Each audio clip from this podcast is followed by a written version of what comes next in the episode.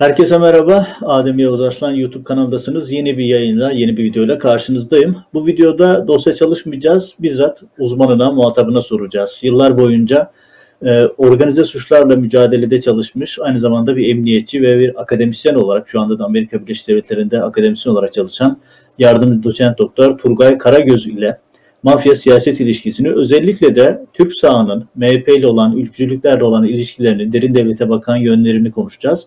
Neden böyle bir yayın başlangıcı e, düşündük? Neden böyle bir yayına ihtiyaç hissettik? O da şu. Malumunuz olduğu üzere son yıllarda özellikle son 1-2 yıldır siyasetin gündemi mafya tarafından şekillendiriliyor. Mafya liderleri mitingler düzenliyor, televizyon programları yapıyor, siyasetçileri, ana muhalefet partilerini tehdit ediyor, gazetecileri dövüyor ve e, şiddet giderek tırmanıyor. Ve aslında ülkücü mafya ya da sağ mafya ya da e, tanımı değişik şekillerde yapılabilir. E, siyasetin yeni bir oyuncusu haline geldi. Bu bölümde e, Turgay Karagöz'le çünkü kendisi uzun süre İstanbul Emniyet Müdürlüğü Organize Suçlar Müdürlüğü'nde de çalıştı. E, 7 yıl kadar daha sonra KHK ile ihraç edilen bir isim. E, hem işin saha boyutunu biliyor. Yani piyasada sıra e, sokakta neler oluyor, bunun background'u ne hem de işin şu anda da Amerika Birleşik Devletleri'nde bunun dersini veriyor. Akademisyen olarak da özellikle e, Türk sağı, ülkücüler, ülkücü mafya ve e, bugüne bakan yönlerini bilen, anlatan bir isim. E, Turgay Bey hoş geldiniz. Hoş bulduk Adem Bey. Merhaba.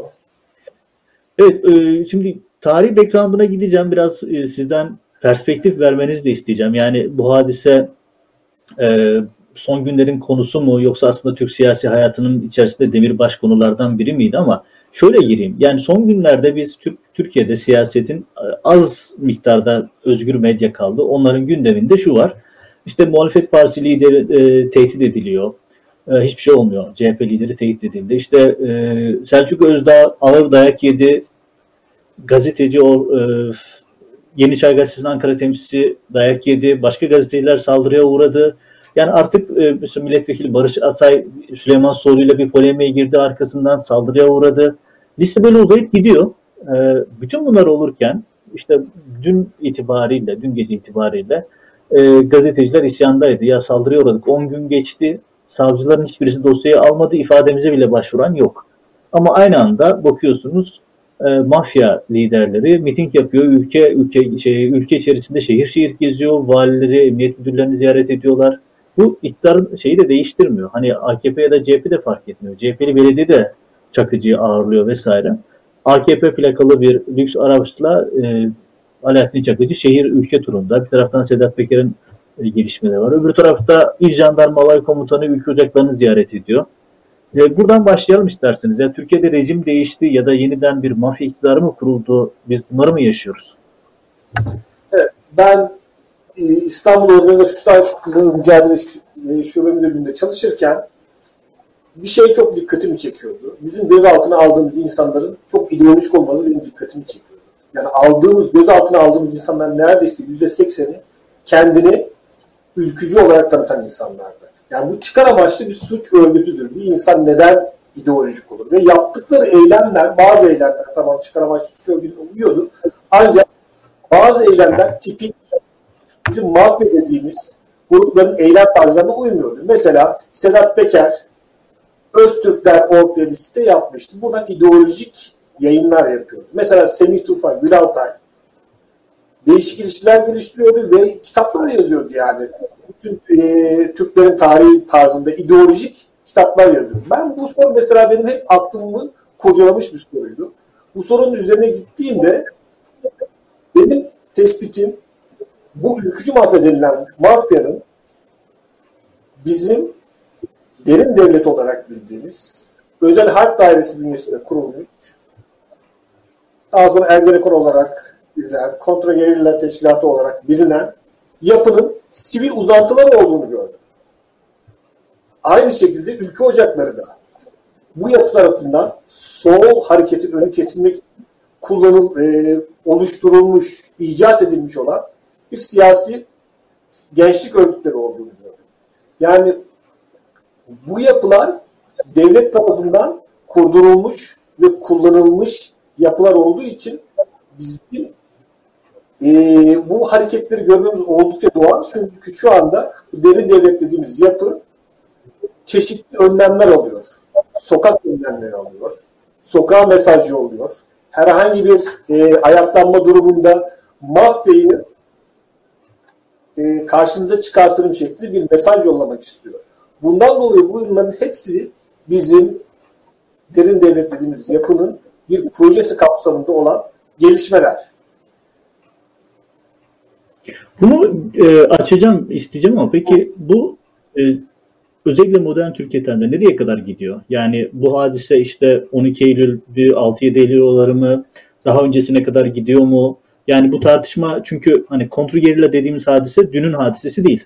Yani oldukça köklü bir hikayesi var, geçmişi var Türkiye'de. O zaman biz bugünden geriye doğru baktığımızda Türkiye tarihinde yaşadığımız birçok tartışmalı olayda bu eli görüyor muyuz?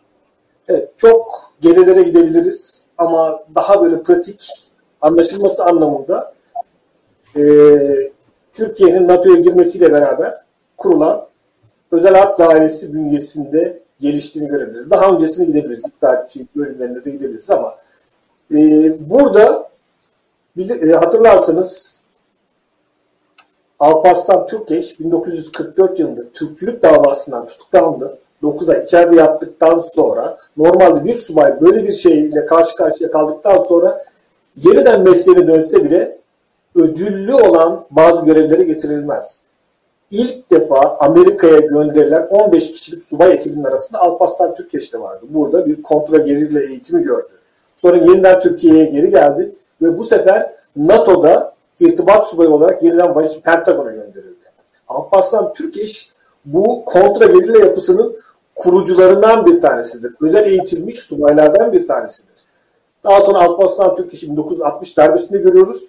Burada 60 darbesinde Amerikancı kanatlar, 60 darbesinde değişik kanatlar vardı. Daha sonra sol kanat biraz daha güçlü olunca bu Amerikancı kanatı tasfiye etti. Alparslan Türkeş Hindistan'dan döner dönmez muhtemelen bu özel harp dairesinden aldığı talimat gereği yükselen sol akımlara karşı bir set çekme amacıyla siyasete atılıyor. O dönem bir parti var. O partinin e, ismi e, Cumhuriyetçi Köylü Millet Partisi. Bu partide iki grup yarışıyor. Bir tanesi atsız kanadından gelen daha layık Türkçüler. Alparslan Türkeş de bu akımdaydı. Ama daha sonra fark ediyor ki Türkiye sosyolojisi bu tarz bir Türkçülüğü kabul etmeye hazır değil. Bunun içine bir İslam ögesi de ekleyerek o kongreyi kazanıyor ve daha sonra bu parti 1969'da Milliyetçi Hareket Partisi ismiyle seçimlere giriyor ve belli bir başarı kazanıyor. Daha sonra ülke ocakları kuruluyor. 1970'ler boyunca gördüğümüz sola karşı ülke ocaklarından bazı isimlerin yapmış olduğu bütün suikastler, eylemler, şiddet olayları hepsinin arkasında bu özel harp dairesinin olduğunu görebiliriz. Neden görebiliriz? Çünkü bu insanlar mesela Mehmet Ali Ağca gibi insanlar. Yani yapılabilecek daha büyük bir suç yok. Yani Abdi İpekçi'yi öldürmüşsünüz. Bu insan tutuklanıyor cezaevinden kaçıyor bu sefer. Yani eh, Abdullah Çatlı gibi insanlar Bahçelievler katliamında 7 gencin öldürülmesinden sorumlu insanlar bakıyorsunuz cezaevinden çıkartılmış kırmızı pasaportlarla yurt dışına yollanıyor. Yani bu olayların hepsi zaten e, komando kampları olsun tamamen bir özel harp operasyonudur. Bunu da e, devlet büyüklerimiz, başbakanlarımız, cumhurbaşkanlarımız tarih boyunca itiraf etmişlerdi. Bu özel harp dairesi başbakanın dahi bilmediği, kuvvet komutanlarının dahi kısmen bildiği bir dairedir. 1974 yılına kadar maaşları Amerika Birleşik Devletleri tarafından ödenmiştir. 1974 yılında Semih Sancar Genelkurmay Başkanı bütçe için Amerikalılar parayı kesti diye Bülent Ecevit'e gittiği zaman Bülent Ecevit'in haberi olabilmiştir. Ve orada sormuştur Bülent Ecevit. Nedir bu özel harp dairesi? Bütçede ben görmüyorum. O da anlatmıştır Semih Sancar. Biz bir yeraltı örgütlenmesine gidiyoruz bir Sovyet işgaline karşı. Vatanseverler, ömür boyu görevliler görevlendiriyoruz. E, yani e, böyle bir şey için paraya ihtiyacımız var demiştir. Ve Bülent Ecevit değişik yerlerde bu konunun üzerinde biraz gitmiştir ve bu vatansever denilen kişilerin çoğu zaman MHP teşkilatlarından seçildiği, MHP'nin normal gelişmiş bir siyasi parti olmadığı, icat edilmiş, bu amaç için yaratılmış bir parti olduğu gerçeği karşımıza çıkıyor. E peki sorabilirsiniz MHP madem böyle bir aygıttı 1980'den sonra neden tutuklandılar solcularla birlikte? Oraya geleceğim de peki şunu sorayım. Ee, yani doğal değil mi şimdi Sovyet Soğuk Savaş e, hani kontrgerilla yapılanması, milliyetçi, ülkücü, ülkücü, Türkçü bir yapılanmanın örgütlenmesi yani herhalde Soğuk Savaş sürecinde ya da öncesinde e, sol tandanslı bir herhalde yapılanma yapılamaz herhalde diye düşünüyorum. Yani tabii ki böyle bir devlet bir işgale karşı bir mekanizma geliştirebilir ama burada bahsettiğimiz insanlar Anadolu'nun kendi evlatları. Solcu olabilir, başka şey olabilir. Bu yetki özel harp dairesinin yetkisi sadece ve sadece ülke işgale uğrarsa ne yapılabileceği yönünde. Yani iç hukuk yollarında, iç problemlerde Anadolu'nun kendi evlatlarını solcu olabilir, Kürt olabilir, şu anda yine cemaat devletin hedefinde. Bu insanlar Anadolu'nun kendi insanları, kendi vatandaşları bu devletin. Bunlara karşı böyle hukuksuz, devlet denetiminden ve hukuktan uzak, kanundan uzak bir yapının, bir mekanizmanın kullanılması tam bir vahşettir. Yoksa e, devlet tabii ki bir işgale karşı bir tedbir geliştirecek. Bundan daha doğal bir şey Efendim. 90'lara geldiğini demiştiniz. Yani 80'lerde e, Soğuk Savaş tehlikesi yavaş yavaş bitiyor. Ne tehlikesi başlıyor? Asala tehdidi başlıyor bu sefer. Bu sefer cezaevindeki ülkücüler devşirilip Asala'ya karşı kullanılmaya başlıyor. Abdullah Çatlılar, e, Alaaddin Çakıcı gibi isimler Asala'ya karşı kullanılmaya başlıyor. Bu eski ülkücü gruplar, kullanılan gruplardan bir kısmı yurt dışında kullanılmayan kişiler de bunlar da mafyacılık işlerine başlıyorlar sokakta.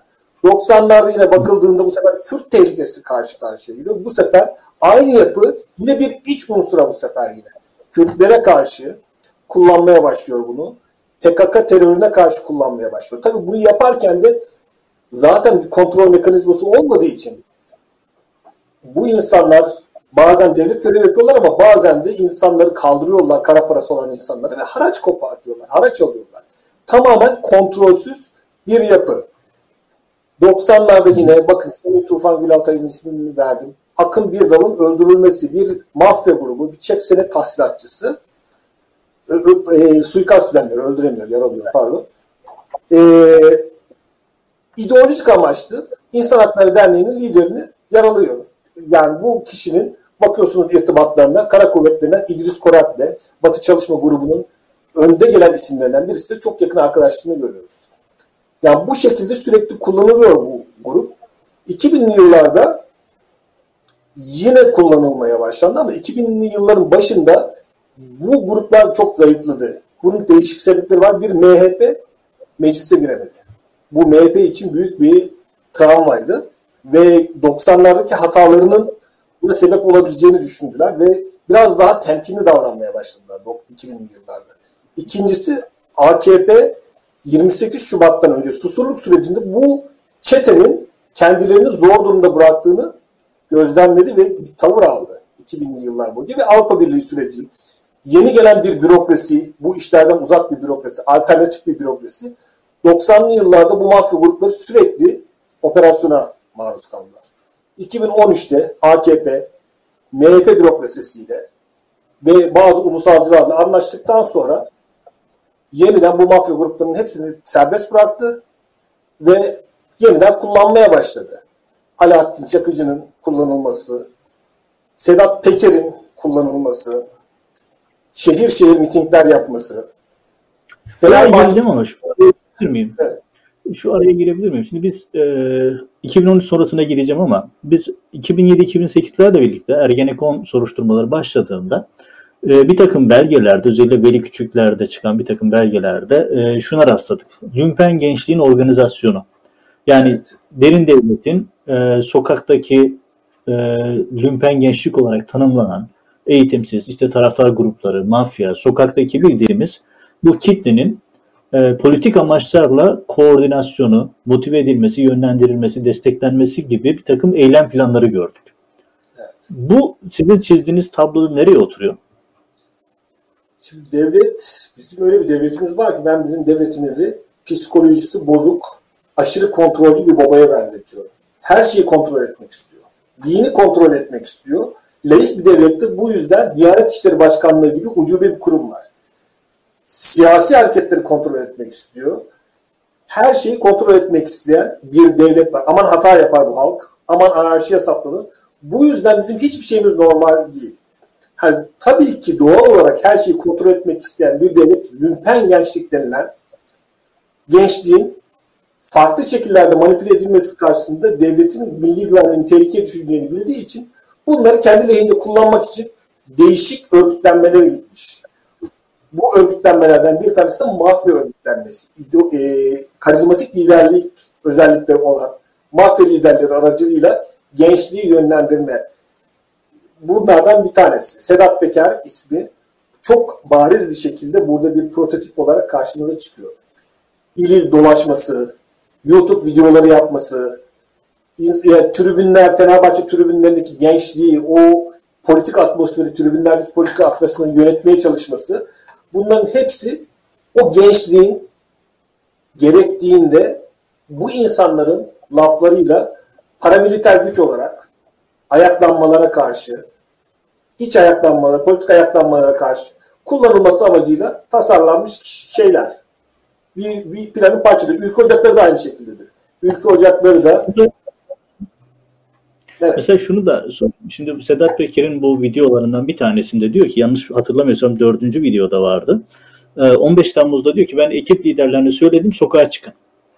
Yani evet. hani e, bu da aslında sizin çizdiğiniz e, tablonun kilit taşlarından bir tanesi. Yani normalde mafya, sokak örgütlenmesi ama bütün önemli anlarda, politik olaylarda ortaya çıkan paramiliter yapılar ortaya çıkıyor. İşte mesela bu günce, günümüzdeki e, konulara gireceğim ama mesela biz benzer bir örneği yine Ergenekon sürecinde şeyde gördük. E, Afyon'da cezaevin, Afyon muydu, Uşak mıydı? E, Nuri kardeşler e, Mustafa Duyar'ı öldürme meselesinde. Ya mesela ben hala şunu e, kafamda aslında az çok bir yere oturtuyorum ama mesela sizin yorumunuzu merak ediyorum.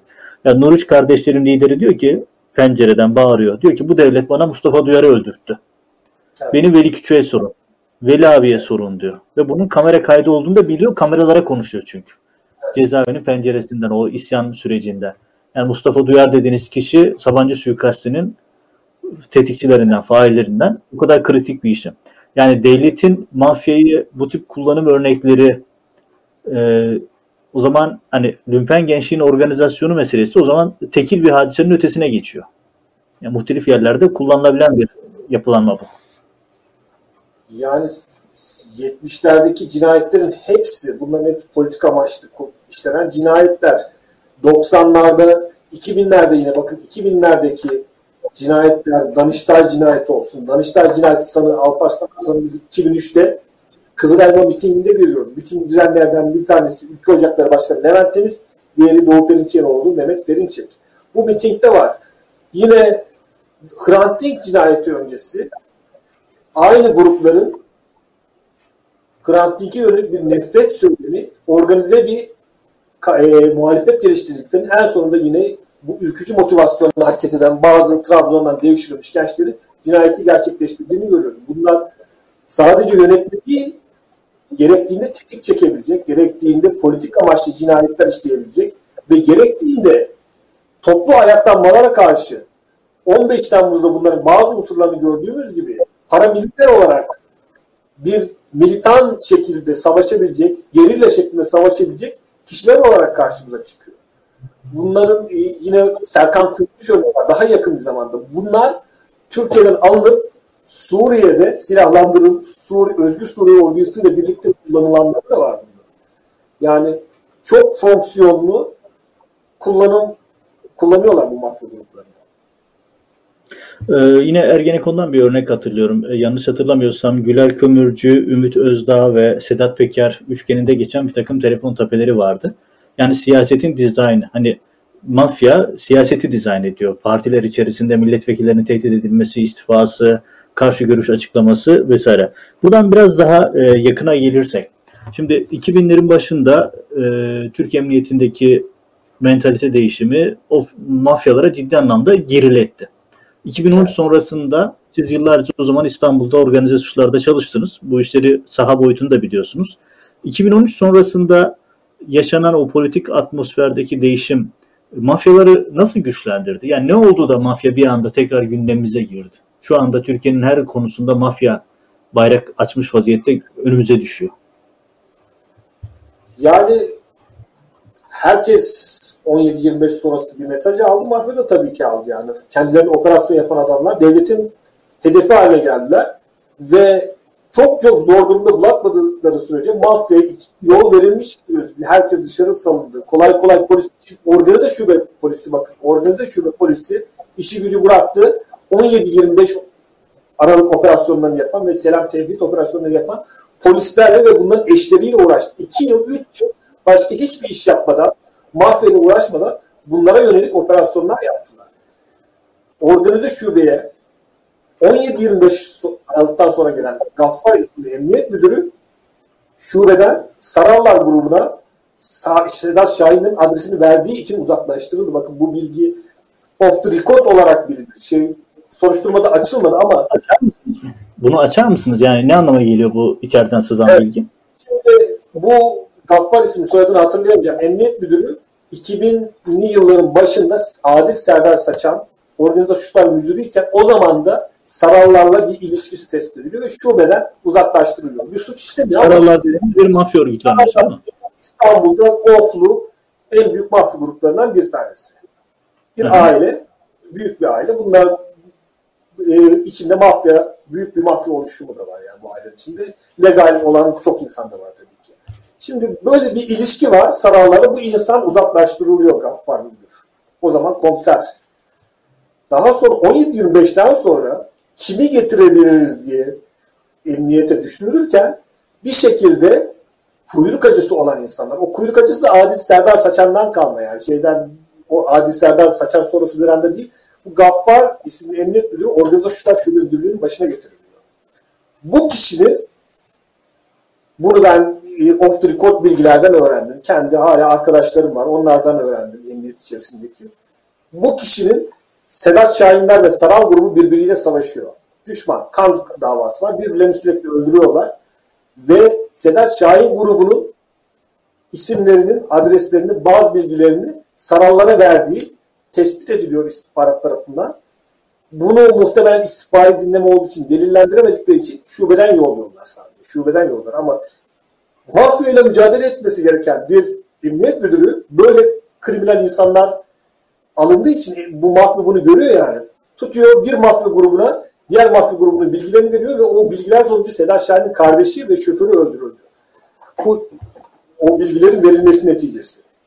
Şu anda da Sarallar İstanbul'un en güçlü mafya örgütü haline geldi. Çünkü o dönem İstanbul Organize Suçlarla Mücadele Şube Müdürü yol verdi Sarallara.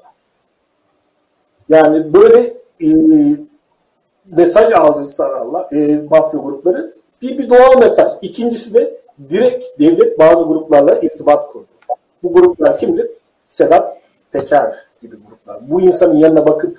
Sedat Peker çok e, ideolojik kökenine bakıldığınızda ürkücü bir kişi ama böyle dini tandansı olan bir kişi değil ama 17-25'ten sonra bakarsanız yanına bir İsmail Ağa cemaatinden birisi verildi ki etkisi artsın. Sadece ülkücü gençliği değil aynı zamanda muhafazakar kesimdeki lümpen gençleri de etkileyebilsin diye özellikle yanına bir İsmail Ağacı bir yardımcı verildi. İl il miting miting dolaştırıldı. Daha dini söylemler kullanmaya başladığını görüyoruz ki daha fazla kişileri etkilesin. Tribünlerde AKP lehine Fenerbahçe tribünlerinde, Beşiktaş tribünlerinde AKP lehine bir hava oluştursun ve AKP aleyhine oluşturabilecek havayı engellesin diye tribünlerle uğraşan bir Sedat Peker görüyoruz. Burada araya girebilir miyim? Bir şey, bir şey hep merak etmişim. Bunu ben sosyal medyada sordum. Sedat Peker'den direkt tehdit aldım. Yani evet. ismini de vererek tehdit ettim. Ben mesela Sedat Peker'in e, iş adamlığının bilmiyorum ne iş ürettiğini hani bir fabrika mı var bir şey mi üretiyor hani ne tür bir e, sanayi sektöründe olduğunu hala bilmiyorum diye bir tweet atmıştım bir ara. Bayağı bir direkt ismen de tehdit edildi. Yani çünkü korkunç bir para dönüyor ortada. Yani Suriye zırhlı araç göndermekten, e, araç e, silah göndermekten, personel göndermekten tutun ülke içerisindeki bir sürü aktiviteye kadar. Hani basit tabirle ya bu değirmenin suyu nereden geliyor? Ya o paraları Suriye'ye gönderdiği araçların parasını muhtemelen kendisi vermemiştir. MİT örtülü ödeneğinden ödenmiştir onlar.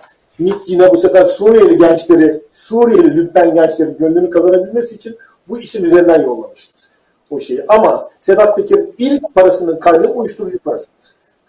Yani şeyle birlikte, Veli Küçük'le birlikte uyuşturucu kaçakçılarından haraç alırken Sedat Peker çarpıcıydı. Bu dönem çok paralar kazandı. Uyuşturucu kara trafiğinden. Ama daha sonra network'ünü geliştirdi. Mesela spor bahis dünyasında Sedat Peker çok önemli bir aktördür. Olgun Peker, Sivas Spor Başkanı Mecnun yapmaz. Bu tarz şeylerden çok para kazanır. Yine bar kapısı olsun, e, böyle değişik gece kulüplerinin açılması. Buralardan değişik kaynaklar geliyor. Daha legalleşti. Yine e, ama böyle çeksenin artık adi suçtan ziyade daha beyaz yaka suçu denilebilecek suçlara geçtiğini görüyoruz Sedat Peker. Ama doğru düzgün bir işi var mı derseniz doğru düzgün bir işi yoktur yani Sedat Peker. Oradan oraya oradan oraya giden adamları aracılığıyla değişik kara para, kolay para elde edilebilecek bahis sektörü gibi. İşte bu Çiki operasyonunda aslında bir bakıma buna yönelik bir şeydi. Bir mafya grubu neden spor dünyasına bu kadar ilgi gösterir? E çünkü büyük para var. Büyük para var yani. Devlet tarafından da destekleniyor. Bunlar devlet tarafından da destekleniyor. Yani ama o benim de yok. Çakıcı'ya gelelim. Çünkü bu konu hayli geniş. Çok detaylandırdığımız zaman bitiremeyeceğiz. Çakıcı'ya gelelim. Peki Çakıcı ile birlikte konu daha çok siyasi bir denklemde tartışılmaya başlandı. E, çünkü Çakıcı neredeyse artık siyaset e, arenasında bir oyun kurucu. Yani e, siyasilere yazdığı mektuplar, tehditler, söylemleri, mitingleriyle.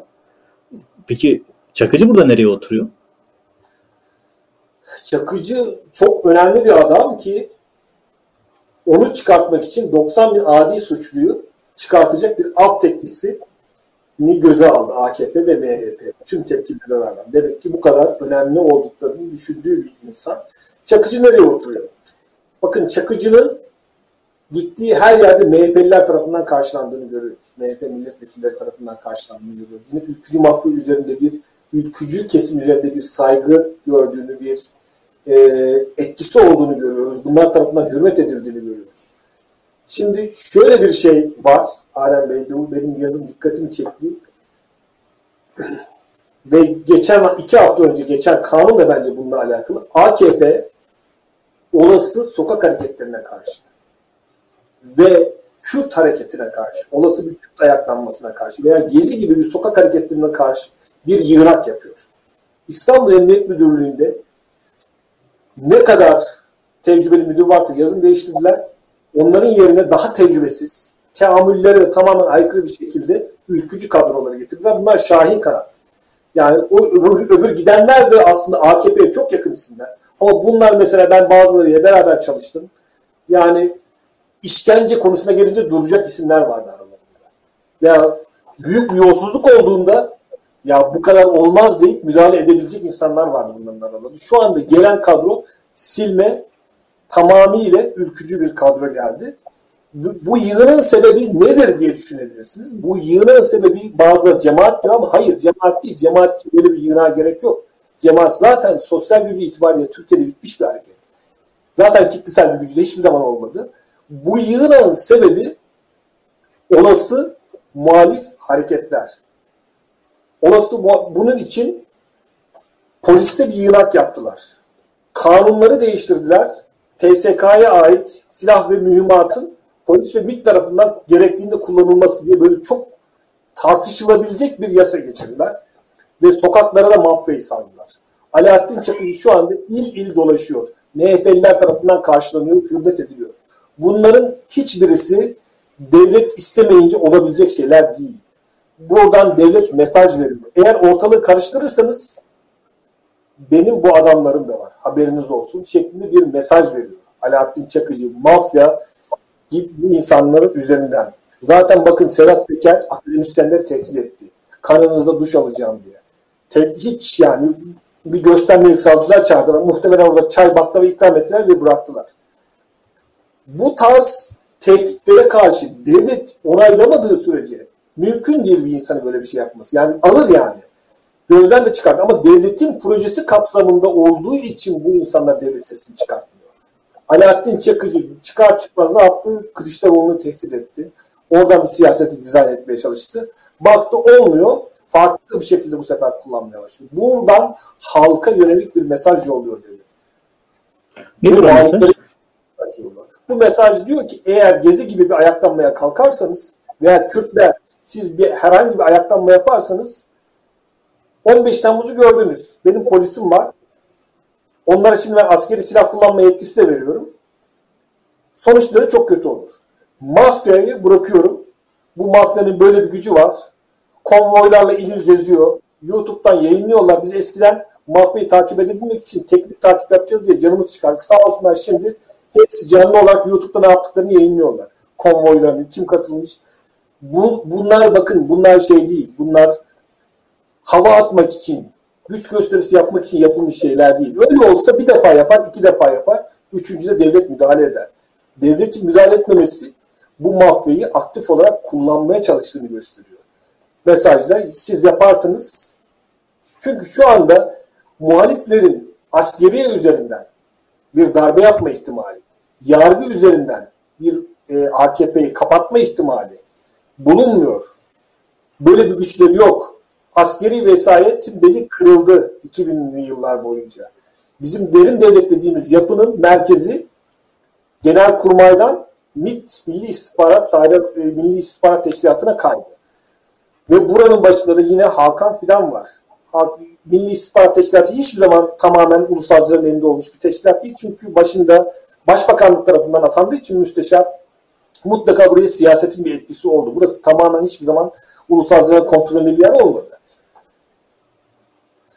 Yani bu noktada şunu sorabilir miyim? Ee, tam araya gireyim. Şöyle sorayım. Mesela şimdi Gezi'dir, e, başka e, toplumsal olaylardır. Yani bu kadar büyük çaplı olmasına gerek var mı? Yani bu korku atmosferi o kadar yaygınlaştırıldı ki işte son örnekler. Yani düşünün e, Barış Atay bir şey söylüyor. İçişleri Bakanı'yla polemik oluyor ve hemen 5 kişi Barış Atay'ın olduğu yer ki o da şüpheli. Yani şöyle şüpheli. Lokasyon bilgisi paylaşılmış bu kişilerle.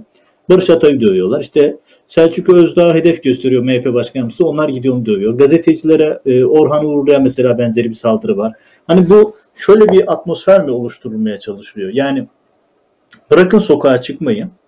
Sosyal evet. medyada bile bir şey yapsanız Aynen. bizim sokakta adamlarımız var tepenize binecekler. Yani bu korku atmosferinin artık e, tamamen mafya eliyle dizaynına mı gittik biz?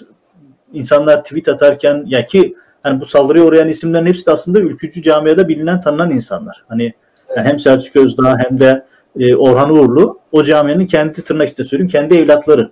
Yani bırakın muhalefeti kendi mahallesinde bile e, aykırı en ufak bir sese artık imkan kalmayacak. Peki Erdoğan bu yapıyla ne e, yani sonuçta bu büyüttüğü, sokağa teslim ettiği yapı yarın Erdoğan'a dönerse Erdoğan ne yapar? Şu anda ittifak Erdoğan, halindedir.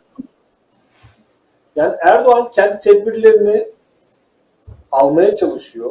Mesela emniyette olsun, Türk Silahlı Kuvvetleri'nde olsun.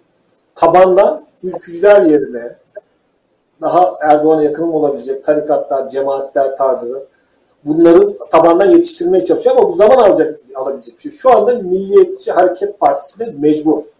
Ve Milliyetçi Hareket Partisi'nin sokak gücüne, vurucu gücüne de e, mecbur. Bunlar ülke ocakları ve mafya grupları. Bunların tersine dönmesi tabii ki mümkün ama şu anda onlar da Erdoğan'a mecbur. Çünkü Milliyetçi Hareket Partisi normal şartlarda şu an seçime girse %10 oy alamayacak bir parti. O şu anda iktidar gibi ülkeyi yönetiyor. Çok güçlüler. Tüm emniyet onlara teslim edilmiş. Sokaklar onların mafya örgütlerine teslim edilmiş. Üniversiteler ülke ocaklarına teslim edilmiş. Üniversitelerdeki kantinler ülke ocakları mensupları tarafından işletiliyor. Ülke ocakları geliyor, İstanbul Üniversitesi'nde gövde gösterisi yapıyor. Ya şimdi bir win-win durumu var. İki tarafta kazanıyor. Şu anda bu konumda birbirlerine dönmesi için hiçbir sebep yok. Ama Erdoğan tabii ki güvenli ve alttan yetiştiriyor. Ne zaman ki kendini güvende hisseder, bu insanlar sürekli sorun üreten insanlar. Bu emniyetçiler, bu polisler, bu mafya grupları sürekli Türkiye için ve AKP iktidarı için sorun üreten insanlara bunlardan kurtulmak isteyecektir ama onun için biraz zamana ihtiyacı var. Bakın geçen hafta gördük işte yani e, ülke ocakları bu kavga dayak olayından sonra Cumhuriyet Başsavcı Vekili ki bu başsavcı vekili AKP'nin bir başsavcı vekili 5000 tane hakim savcı atılmış bu kalanlardan ve başsavcı seçilenlerden.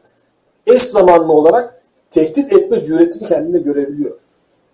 Bu cüreti kendine görebiliyor. Bu devlet için çok kötü bir sinyaldir yani. Bundan AKP eminim rahatsızdır. Bakın ben birkaç görüntü şey yaptım. Mesela şurada Trabzon Emniyet Müdürü Metin evet. Alper işe gördüğünüz gibi ülke ocakları tişörtüyle gel, gelebilecek kadar şey artık profesyonellikten uzak militan bir emniyet müdürü görüntüsü çiziyor. Ankara Emniyet Müdür Yardımcısı Eraslan Er MHP mitingine resmi kıyafette gidiyor ve e, Devlet Bahçeli'yi selamlıyor. Ha, e, bunlar devlet bürokrasisini bürokratik bürokrat nötr olması gerekir. Aslında AKP'yi de zor durumda bırakacak şeyler. AKP'yi de sıkıntıya sokacak şeyler ve ben bundan AKP'nin çok mutlu olduğunu düşünmüyorum. Ama şu anda mecburlar.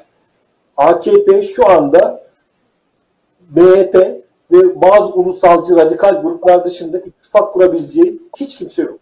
Aklı başında herkes, birazcık analitik yeteneği olan herkes AKP'nin ve MHP'nin ülkeyi nereye getirdiğini görüyor ve bu insanlarla ittifaktan kaçınıyor. Yani ama evet. Evet, e, şimdi 45 dakika oldu. YouTube çok uzun yayınları sevmiyor. E, şöyle e, hem organize şubede çalışmış bir emniyetçisiniz, KYK ile atıldınız, hem de yıllardır bu alanda çalışan bir akademisyensiniz. Bize geniş bir perspektif çizdiniz, ortaya bir resim çıktı. Bu aşamada bir projeksiyon, biraz da spekülasyon yapmanızı isteyeceğim. Hani akademik kimliği bir kenara bırakın, bir speküle edin. Ya son 4-5 yılda, 10 yılda gördüğümüz mafya örgütlenmesi, büyümesi, artık siyasete yön veren, sokaklara hakim olan, ekonomide ağırlığı olan, çünkü artık Türkiye'den dönen uyuşturucu miktarları öyle ufak tefek değil ve çok büyük rakamlar dönüyor. Hani Suriye'ye araç silah gönderme gibi ya da Balkanlarda operasyon yapmak gibi uluslararası işlere de girmiş insanlar söz konusu. Bir projeksiyon yapsam, bu yol nereye çıkar? Yani şu haliyle giderse Türkiye birkaç sene daha bu e, mafyanın siyaset tarafından sırtı sıvazlanıp önünün açılmasıyla birkaç sene sonra Türkiye nasıl bir e, tabloyla karşılaşacak? Özellikle suç örgütlenmesi, ülkücü mafya ya da işte yeraltı dünyası denkleminden bakarsak. Speküle edebilirsiniz. Bu spekülasyon zaten. Mafya şey değil. E, akademik bir perspektif beklemiyorum. Çünkü benim kafam hep şey gidiyor. E, hani belki çok saçma bir benzerlik gelebilir ama Meksika mafyası o kadar güçlendi ki artık biliyorsunuz ordusu bile var adamların. Yani hani bizimkiler biraz daha kapsalar bu gidişte oraya doğru gidecekler gibi geliyor bana ama tabii benimki şey e, fantastik bir yorum olabilir. Yani şimdi bu gruplar e, devlet kaynak üretme konusunda her ne kadar problem yaşasa da kaynak üretebilir. Her yeri satar, en değerli arazileri satar, en değerli kurumları satar ve bir şekilde kaynak üretebilir. Devlet kaynak ürettiği sürece Türkiye'ye bir şekilde kara para geldiği sürece bence devlet bunları bir şekilde kontrol eder yani. Meksika gibi hiçbir şey hiçbir zaman olmaz. Ama Türkiye ekonomik anlamda çok bir dar boğazda kara paraya dayanan bir ekonomisi var. Bu nereye kadar gider? Bunu bilemiyorum. Ee, yine ittifaklar anlamında Rusya ile bir Çin'le ittifak falan kurmaya çalışıyor ama bunlar da uzun vadeli olmayacak şeyler. Batı'da da izole oldu. Yani dünyada da yalnız kalan bir Türkiye var. Esasında Türkiye bu Erdoğan'a vaat edilen şey Rusya lideri Putin gibi birisi olacağı vaadiydi. Ama Rusya'nın çok geniş kaynakları var. Türkiye öyle bir ülke değil. Türkiye'de kaynakları olan bir ülke ama bence bu kaynak bittiği zaman yani ülkede tam bir kaos olacaktır. Kaynak bitmediği sürece şu andaki Rusya gibi bir ülke olmaya devam edecektir Türkiye. Demokrasinin olmadığı, her bir iş yaptırabilmek için mafyaya ulaşmanız gereken, hukuka kimsenin inanmadığı ama totaliter, görünürde bir düzenin olduğu, görünürde yani şey Meksika'daki gibi mafyanın sokaklara çıkıp çatışmadığı diyelim yani en azından. Birbiriyle çatışmadı. Çünkü bu mafya devlet tarafından kontrol ediliyor. Belli bir çatışmada devlet bunlara müdahale eder. Şu andaki devlet eder. Ama Hı hı. bu kaynaklar kuruduğu zaman yani o içten bile değil. Çünkü insanların alışmış olduğu bir yaşam standartı var ve artık o para gelmemeye başlıyor. Ve ne yapacaklar bu sefer? O parayı bulmak için daha fevri işler yapmaya başlayacaklar.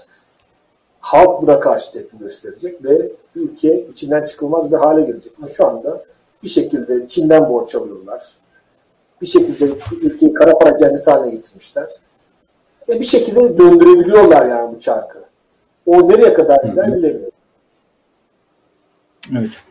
Evet Turgay Bey teşekkür ediyorum. Ee, oldukça keyifli, verimli bir program oldu. Bir e, resim ortaya koymaya çalıştık. Yani tablo pek parlak değil. Ee, özellikle son yıllarda giderek artan bir e, negatife gidiş var, kötüye gidiş var. Artık mafya siyaseti dizayn ediyor, gazetecileri tehdit ediyor, dövüyor, yargıçları tehdit ediyor.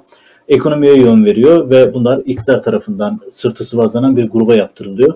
İlginç günler yaşıyoruz. Takip etmeye, analiz etmeye, tekrar burada konuşmaya devam edeceğiz. Tekrar yayına katıldığınız için teşekkür ediyorum. Sevgili seyirciler, bugünkü programın da sonuna geldik. Önümüzdeki videolarda görüşmek üzere. Yayınları beğenir, paylaşır, yorum yaparsanız daha fazla insana ulaşma imkanı da oluşacaktır diyoruz. Önümüzdeki yayında görüşmek üzere.